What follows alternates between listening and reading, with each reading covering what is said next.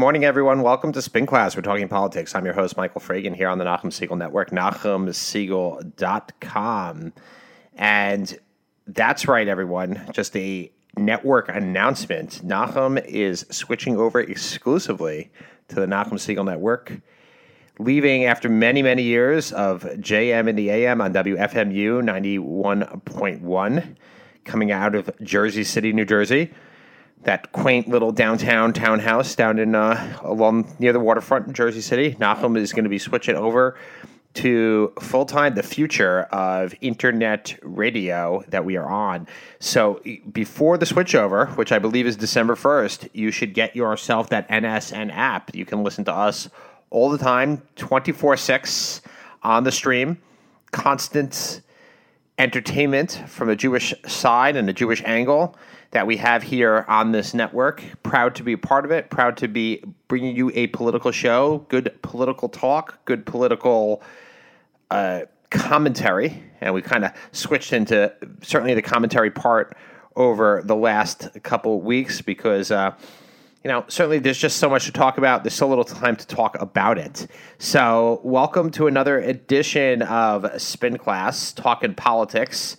And, well, the countdown, which I believe to will be the one of the most watched television events ever. You know, they talk about the JFK Nixon debates back in 1960, how that kind of changed the course of history, how that Nixon looked old and JFK looked young, and TV it was just a a new medium that people were finally, you know, gaining wide acceptance. People were kind of tuning into TV and the visuals of TV and you know Nixon had the five o'clock shadow, and he just looked. And he looked. Uh, he was schwitzing a little bit, and he just looked uncomfortable in front of the camera.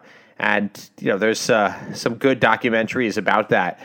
And we might be heading for one of those moments potentially this coming Monday night. If you are not, if you don't have a seat at Hofstra, which is uh, you know local here in New York, which I don't, pretty much impossible to get tickets. You can't even get tickets on StubHub. Can you imagine an event that you can't get tickets on. Like you can't scalp tickets. At least doesn't seem like it right now. To the Hofstra debate, the Clinton Trump. It's like a Thrilla in Manila, or I'm not sure how to say it. The something in Hempstead or Uniondale. But this is going to be one incredible television event. I think people are going to be tuning in to see finally what's going to happen between these two. And could that change the dynamics of the race? Could that change the uh, well, just the trajectory that has the two these two candidates kind of stuck in the same polling range, if you will. You know, with Trump in the low 40s, Clinton kind of in the mid 40s, and of course not state by state, not exact. Of course, state by state is what matters. I still believe, as I said last week, that Trump can win, but he probably won't win. And the reason he won't win is because number one, there just seems to be a big segment of the electorate and a big segment of Republicans, you know, whether it's 15%, whether it's 12%, whether it's 10%, who will just will not vote for Donald Trump. It's like a bridge too far for most of them. They just can't get around all the litany of misstatements of bigotry or and out there the divisiveness and just general what I would call kind of unpreparedness. I mean, if you look at Trump and you look at the some of the things that go on, you just seem to feel as many, particularly in the foreign policy establishment, many seem to feel that Donald Trump is not prepared to be president, is not doesn't have well, forget about the temperament, just the understanding of the worldview. Now, some appreciate, some feel, okay, well, the worldview, you know, Barack Obama was, you know, viewed himself, and this is what Trump and Trumpistas like to say. Well, he's, you know, you aren't running for president of the world, you're running for the president of the United States. But I do want somebody personally, somebody with a little bit of an understanding of the nuances of the world, who do, doesn't seems to understand some of the issues with regard to Russia, and with regard to Putin, doesn't just praise him incessantly, understands what the nuclear triad is, understands a, a, a lot of just you know the the the the axis between Russia and Iran in Syria fighting together on the same side. Um, you know, it, not everything is so simplistic. Even when it comes to Israel, it's not simplistic. And the more simplistic the answers that you give, the more it betrays a lack of general understanding of policy. And, you know, I'm not sure whether it's just a willful ignorance, although it seems sometimes there's just a willful ignorance uh, or an unwillingness to understand that policy is nuanced, that policy is important. And this election has really just been devoid of policy. It's unfortunate because, you know, as one who cares about policy and substance, there's just none. There's very little to hang your hat on. Yeah, the candidates kind of throw stuff out there, but it's, and I'm not saying they're not trying, but in effect, it's drowned out by this, you know, circus sideshow, which is, of course, going to make this debate all the more entertaining. But of course, every week, there's more of that sideshow, whether it's Hillary being sick or it's it's the just the the dealing. Uh, they got the two foundations now. We'll get into that in a second. Um, you know, because I, I, I don't. Well, we got you got the the Trump Foundation, the Clinton Foundation. You know, being traded, accusations going back and forth with regard to that. But we also have just the well, the inappropriate remarks by by surrogates, mostly on the Trump side, although not entirely um, you know, uh, the birther thing. I mean, let's, you know, actually, we should unpack that for a second because to me, it's just, well, let me let me pause for a second in the narrative that I was getting to. The birther thing is awful. I, I, I don't. It's just inexcusable as far as I'm concerned. Yes, Barack Obama. You know, okay, Barack Hussein Obama. Whatever you want to say. You like him, don't like him. It doesn't matter. You respect the office. You respect the presidency. And the bottom line is Barack Obama didn't want to. Why would he? I understand the feeling of I'm the first African American president, the first black president. I don't want to have to release my birth certificate. And so therefore he didn't, which in my mind makes sense. I mean, look, if if somebody were the first Jewish president, I wouldn't want them to have to release their birth certificate either, just because why, you know, should everybody have to prove you are who you say you are? You've been elected to office before, and presumably that's that should be good enough if people vote for you. I mean, millions and millions. Of, I mean, the bottom line is Republicans seem to not be able to get past the fact that millions and millions of people voted for Barack Obama. More people voted for Barack Obama than voted for John McCain. More people voted for Barack Obama than uh, voted for Mitt Romney. And it it just is. That is what it is. Good campaign, bad campaign, bad timing, whoever, whatever the reasons are, whatever the macro reasons are, whatever the micro reasons are with regard to the campaign. The bottom line is he beat them, and Yes, and finally in 2011 he had to release his birth certificate because okay, so Trump takes credit for that. Great. It's 5 years later now and Donald Trump has finally come around to the fact or perhaps he did, perhaps he didn't. I mean that uh, that circus of once again that circus of uh, announcement was in my mind quite insane. Uh, going back uh, to last Friday, uh, had me glued to the TV. I have to say. I mean, that's I I ended up watching. It was exactly what he wanted. I wanted every. I ended up watching the entire press conference because I mean, what did I need to know? Another general who's uh, who's endorsing somebody. I don't care if the general's on every side. I mean, you have a couple generals. You have a couple generals. Is it a match to see? I have hundred and I have 110. A little bit ridiculous. But let's let's save it for a second. Okay, but then the whole idea here, well, Hillary Clinton started it. He's back to this whole thing. Well, he started it. Well, he started it. Well, he started. It. Well, he started. I mean, again, it's like it's this. It's this thing. Uh, Donald Trump's campaign is like, are you in the third grade? When can we get off the playground? When can we get serious? When can we stop talking about well, he started it? Let's talk about fundamentally whether these are good for the country. Is it a positive thing for the country that you have? Pushed, knowing that there was a birth certificate out, out there, that you have pushed this narrative that Barack Obama was not born in the United States. It's just ridiculous. It's just ridiculous. And then you take credit for finishing it five years later. It's it's just unbelievable. And then, of course, you have all your surrogates go on TV and uh, essentially push this lie that well, the Clintons did it. Now, even if there was a memo from Mark Penn, and even if there was something being pushed by Sidney Blumenthal, whoever it was out there whispering, the candidate herself never ever said it. She never made a statement that Barack Obama wasn't born in the United States. Donald Trump did. So there is a difference. It's a fundamental difference. But, you know, you make a fool. I mean, I, Chris Christie had a bad week. There's no question about it. Um, I mean, it doesn't get much worse than having denied for months and months and months that he had nothing to do with the you have nothing to do whatsoever with the George Washington, with the bridge gate, with the lane closures in Fort Lee. Yet, in the opening statement, a federal prosecutor, probably detrimental to their own case, potentially, said that Chris Christie knew about the lane closure. He knew when it was happening. He knew about it afterward. He knew about it before. He knew. Not good.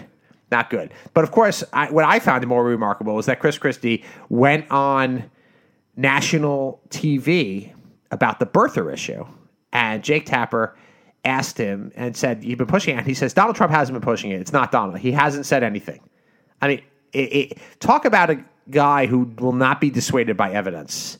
And you got to give Christie credit. You know, he sticks to his guns. He sticks to his talking points. He sticks to, and he's, you know, he's pugilistic. And, you know, he, that's what a lot of people love about him. That's what I loved about him initially is that he, he, you know, he pushed and that was, you know, he wouldn't be dissuaded. And he, you know, had an agenda and he had always good points. But my gosh, if you're it's staring you in the face, you gotta you you just gotta you gotta give a little. I mean, it, it's all it's almost that that we've come to a point in this country that we can't agree on the same facts.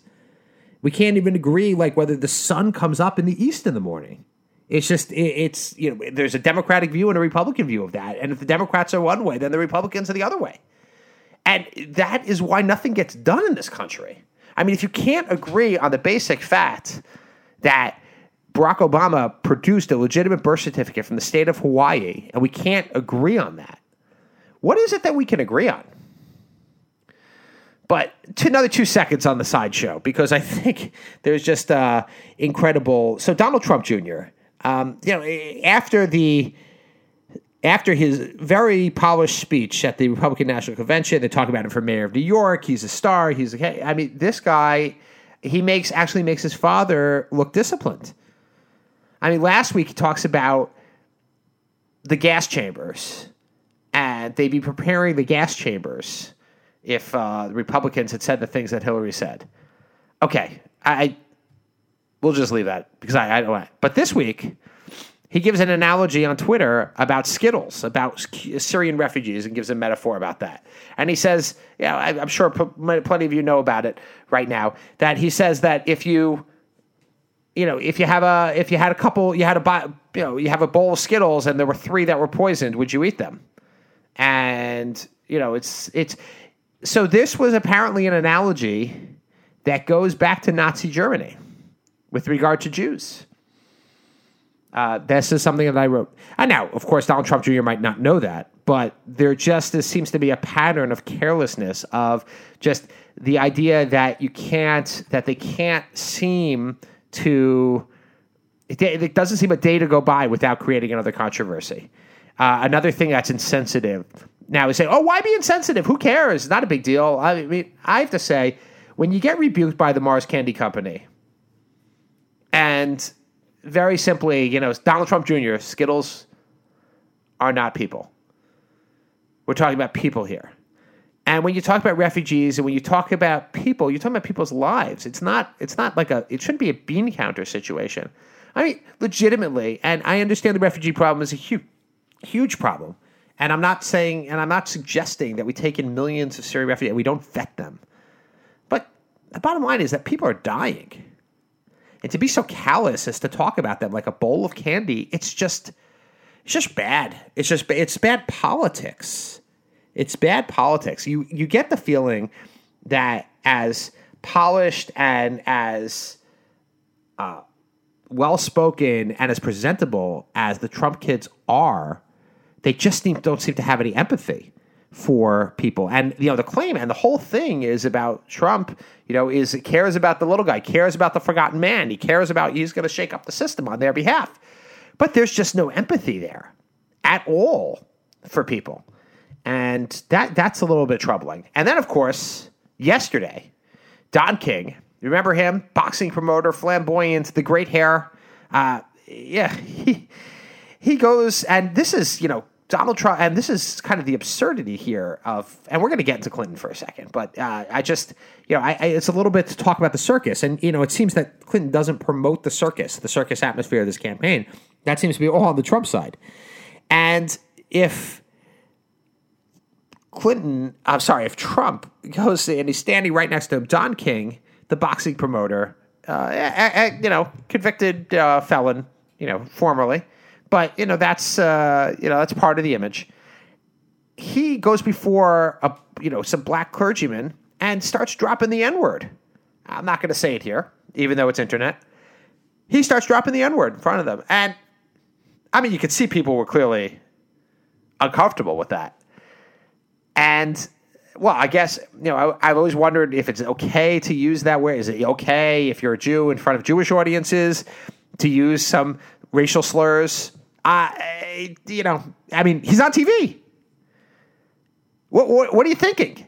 And Trump's standing there, and this is his outreach. I mean, this is it's, it's almost like the clumsiness of the outreach that that that's there. It's just he's reaching out to African American voters, and his basic narrative is well, you got it so bad, so you might as well take a chance on me. I might not be good, but at least I'm not. I, I you know, you don't have it you know, things are pretty bad already. So what do you have to lose? It's the what do you have to lose strategy. I never thought that was a good strategy in politics. It's kind of, you know, take a chance on me. What do you have to lose?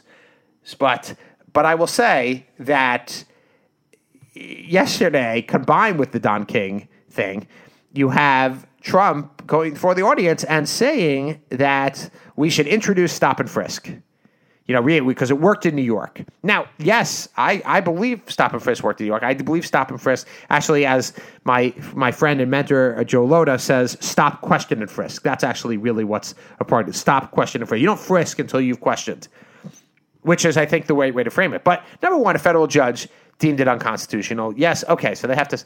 Now, number two is whatever you think about stop, question, and frisk, and whether it's a good policy or not, clearly, I think we know that people in the African American community don't like it.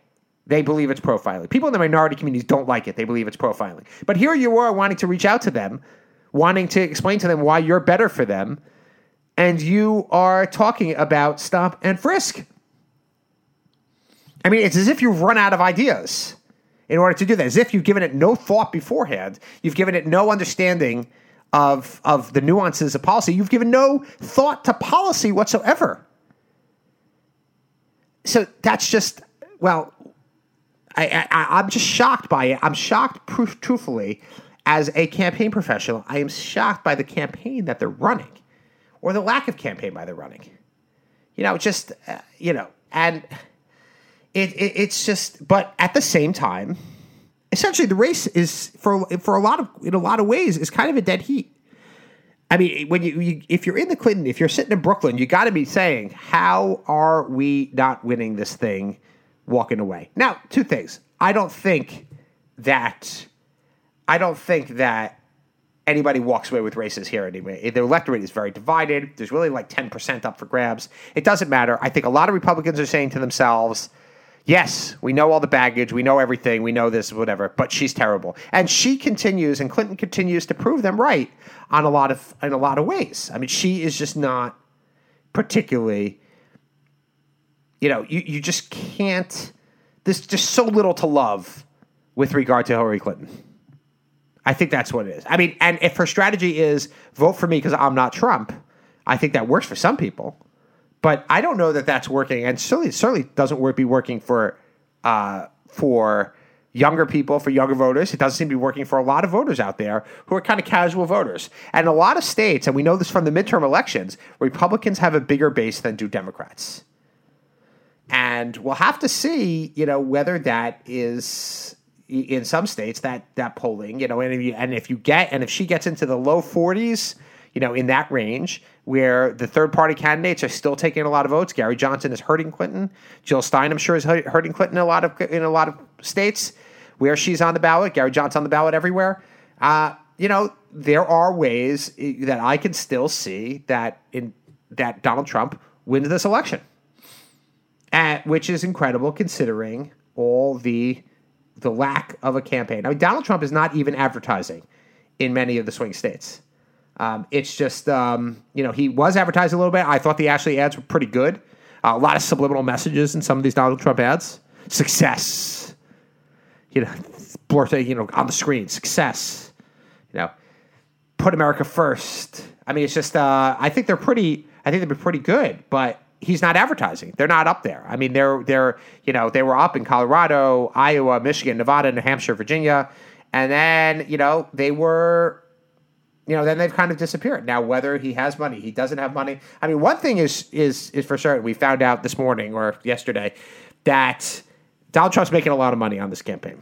He's paid his businesses eight point three million dollars, I think, at last count, for campaign related, which in and of itself is staggering because most campaigns don't want to be caught self dealing. Most campaigns don't want to be caught out there saying, "Oh yeah, I put a lot of money in my pocket." Your donors' money, you know. Now he put he did put in fifty five million of his own money. Now Mitt Romney put I think more than that, um, you know, around maybe around that number.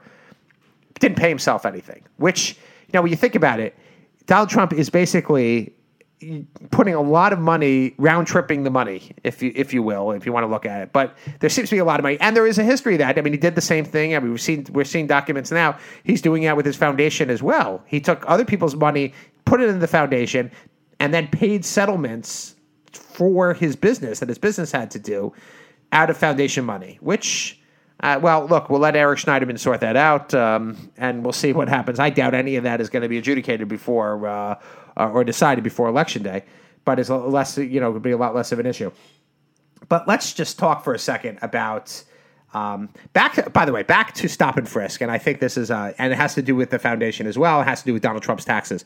Great response with regard to stop and frisk from Color of Change PAC's Rashad Robinson.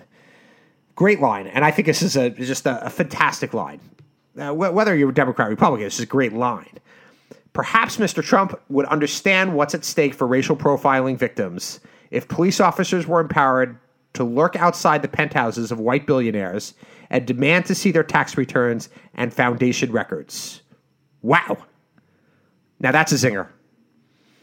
Uh, that's that's a zinger. So let's just talk about the debate for a second because um, oh, one more thing just before we get to the debate is uh, George H. W. Bush, Bush forty one as he's known, is going to vote for Clinton.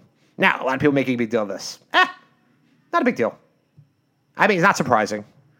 It's not surprising that Trump is not Bush's type of Republican. And this is just such a crazy race. I mean, Bush could just make the census. He's not really a Republican. Uh, yeah, I've, I've had a lot of people say that. He's just not a Republican. I mean, you know, just because he's a Republican nominee, he's not a Republican. He doesn't stand for, okay, okay. I mean, Bush, you, you, I would actually be more surprised if the Bushes would support Donald Trump. Um, now, yes, Jeb Bush's son is supporting Donald Trump, but that's you know political reasons, Texas Land Commissioner, whatever. I'm sure we're not going to hear from W before the election. And you know, Donald Trump said, "Well, I don't want to support anyway." I, look, it does matter to a lot of Republicans, particularly those who served in the administrations of the Bushes. But a lot of those are not in the Trump train anyway. They're not in the Trump camp. They're not coming to the Trump camp. They're not coming around because too many of them are on record not supporting Donald Trump. But as we come to Monday and we come to the debate, uh, Donald Trump made a little, uh, a little took a little uh, jab at the, uh, you know, he said the. Uh, well, well, let's get the line here.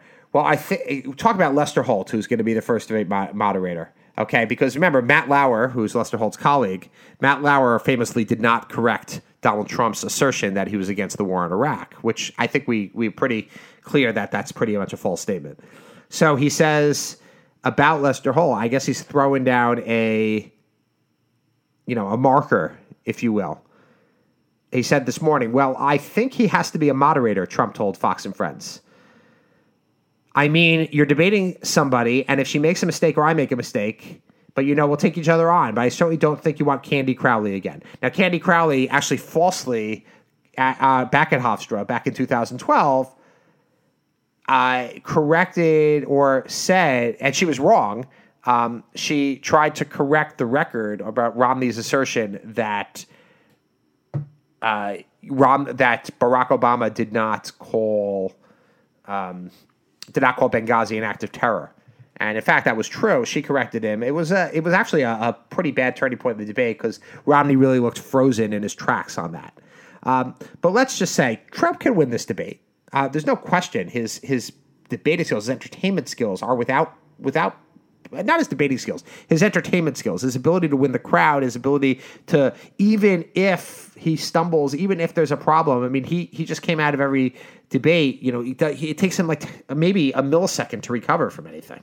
He he just you know remember how Marco Rubio couldn't recover from Chris Christie or how that does that's not going to happen to Trump. But what what is what should be a little bit well what we don't know right now is that how Trump will do in a one-on-one situation. Remember all the debates in the Republic were kind of free for all. You know, nine people on the stage. You know, just everybody has a couple seconds. You get, you get in a one-liner and then you're done. And you know, this is going to be a lot more different. And I'm sure, and, and the bottom line is Republicans in general, I mean, except for one or two debates, they just didn't take Trump on. The one debate where they where they did, where Cruz and Rubio really tag teamed him, I thought he looked he looked pretty bad. And this is going to potentially, I mean, we'll have to see how how Clinton, you know, if Clinton can, you know, handle that uh, you know how she gets under his skin, how she goes, and you know who you know she'll probably challenge him on facts. I mean, if it's one on one, you're almost you almost have to go ahead and challenge the other person on a continual basis, and let's see how that goes. I mean, it's going to be pugilistic. It's going to be a crazy, crazy time, uh, uh, crazy, crazy good time. So I encourage everybody to watch that, and we'll talk about it next week as we uh, as we get there. Now, just to as we close out for this, um, you know, there was a well, Congressman Trent, Trent Franks uh, got up there, um, you know, in the congressional soapbox and gave a quote yesterday, or maybe it was the day before, that Republicans not supporting Trump are betraying the Constitution. And this seems to be the narrative right now that, you know, you have to, the only way to save the Constitution and save our constitutional form of government is Supreme Court is to support Donald Trump. Now, I I, I just want to say the Constitution is uh, well, eh, there is the Supreme Court is clearly important. The Constitution is important, but having the choice and believing that both candidates or both parties think of their responsibility to country and the responsibility to the United States and to the welfare and well being of the citizenry of the United States. I believe that. I have to believe that. I have to believe in the end that most people want.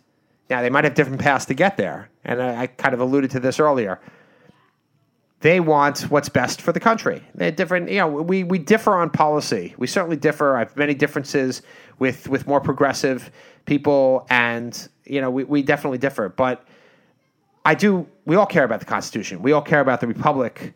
We all care about the future of our country and the future of our children and how to make a better life. And that's important. And I think I got to believe that the other side of the aisle also feels that.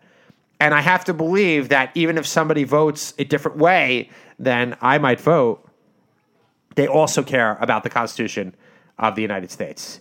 So that's it for this week. Hopefully next week we'll uh, we'll unpack a lot. We'll get uh, we'll get some have some inside insight and analysis into what happened as uh, we take another move forward into this crazy campaign season coming up uh, with the culmination coming up on November eighth. Thanks for listening. This is Spin Class here on the Nachum Segal Network. Stay tuned for Jew in the City Speaks with Allison Josephs.